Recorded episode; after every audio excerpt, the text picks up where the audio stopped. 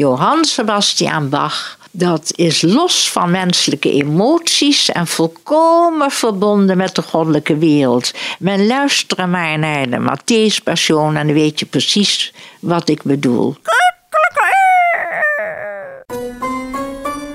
Hier is Hanengekraai door Luc Drosten met Elisabeth Bierens de Haan.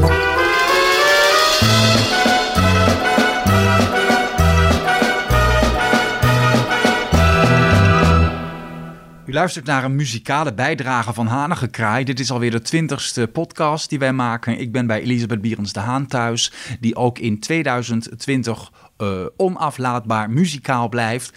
En uh, heel erg graag de komende twee weken in een tweeluik met ons uh, haar favoriete componisten wil doornemen. Mevrouw Bierens de Haan, een hele aflevering over Bach. Wat maakt dat wij een hele aflevering opdragen aan Bach? Bach is aan de ene kant een pragmaticus, aan de andere kant een zeer gelovig mens. De hele familie Bach was dat. En daarbij tradities hield hij in het oog. En het is aardig te vermelden ook dat de grootvader van Johann Sebastian Bach was een molenaar. En terwijl de wieken draaiden om het graan te persen en te malen. En dat is een heel heerlijk geluid van die wieken. Zoem, zoem, zoem. En op dat geluid, die molenaar, die had een harpje en speelde met dat geluid van die draaiende wieken op zijn harpje. Dat was de grootvader van Johann Sebastian Bach. Dus het zit natuurlijk helemaal in de familie. Maar het unieke is wel dat Johann Sebastian Bach, dat is, eh, je zou kunnen zeggen, ja, dat is los van menselijke emoties en volkomen verbonden met de goddelijke wereld. Men luistert maar naar de Matthäus Passion en dan weet je precies wat ik bedoel. En eh, ik zeg ook tegen iedereen, kinderen, oude mensen, iedereen, luister naar de Matthäus Passion en dan weet je wie Johann Sebastian Bach was.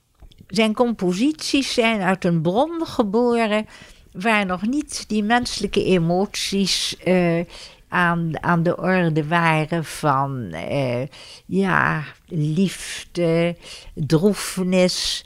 Uh, het was net als of Johann Sebastian Bach daarboven stond, eigenlijk met zijn ene been in de hemelse sferen en het andere been op de aarde. Maar u kunt toch niet zeggen dat de muziek van Bach van emotie is ontdaan? Want dat lijkt mij toch absoluut niet. Oh. Nee, nee, maar dat zijn geestelijke emoties. Dat zijn niet emoties van uh, liefdesverdriet of uh, kommer en kwel. Het is uh, weer een stoel verhoger, zou je kunnen zeggen.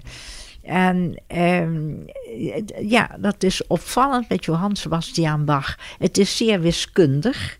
En als je een fuga, vind ik heel moeilijk hoor, als je een fuga goed wil spelen, dan ben je jaren mee bezig om dat goed in je vingers te krijgen. Dit is van zo'n waanzinnige kundigheid en, en een geïnspireerdheid. En ik heb de alle opnames van Johann Sebastian Bach gespeeld op een klaversymbol door Gustav Leonard. Hij leeft niet meer.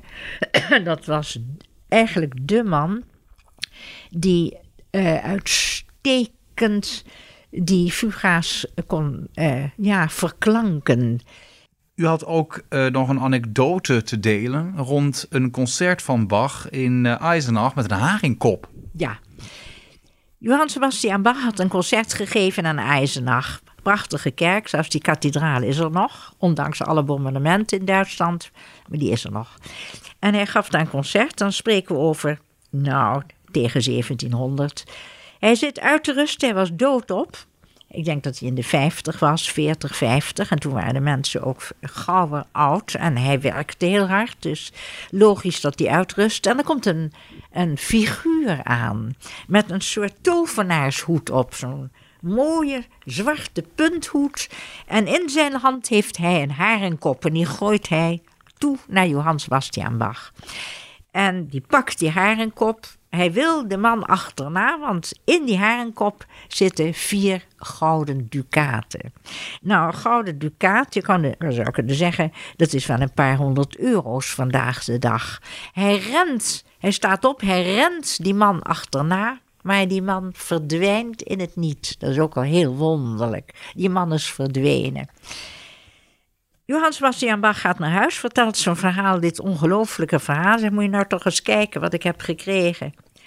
De volgende dag herhaalt zich precies hetzelfde. Hij zit op die bank, weer komt die figuur uit het niets en gooit hem een harenkop toe. Dit verhaal is door een Weense journaliste die zich verdiept in Johann Sebastian Bach opgediept uit de bibliotheek in Wenen. Het is authentiek, het is echt gebeurd.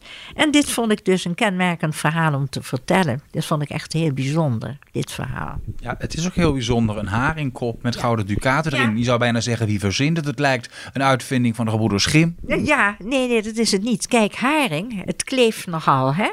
En je wil natuurlijk niet dat die, dat die ducaten in het zand vallen. Want je had nog geen bestrating in die tijd. Het was allemaal zand, modderig en zand.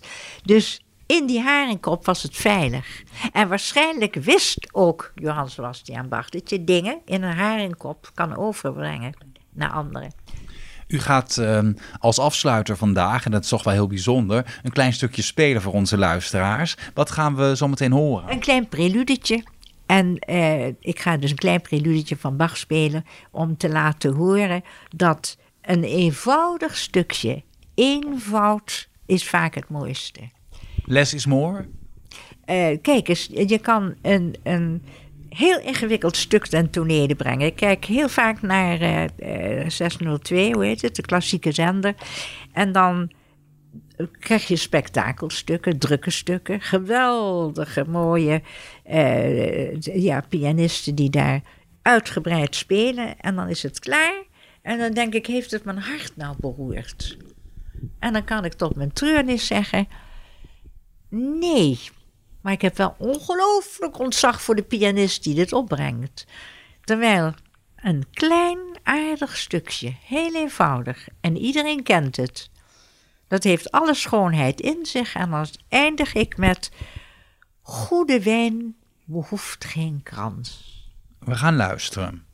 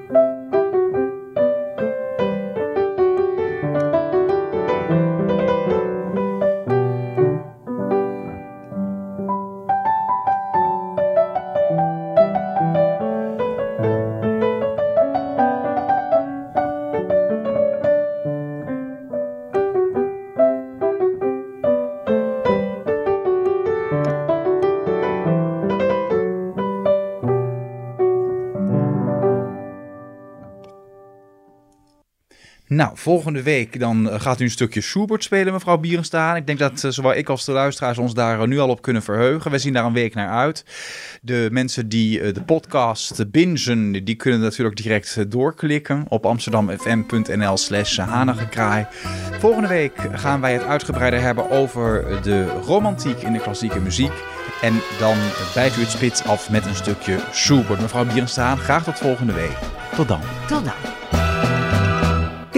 Reageren? Mail naar hanigekraai.amsterdammefm.nl en uw bericht komt terecht bij mevrouw Berends de Haan.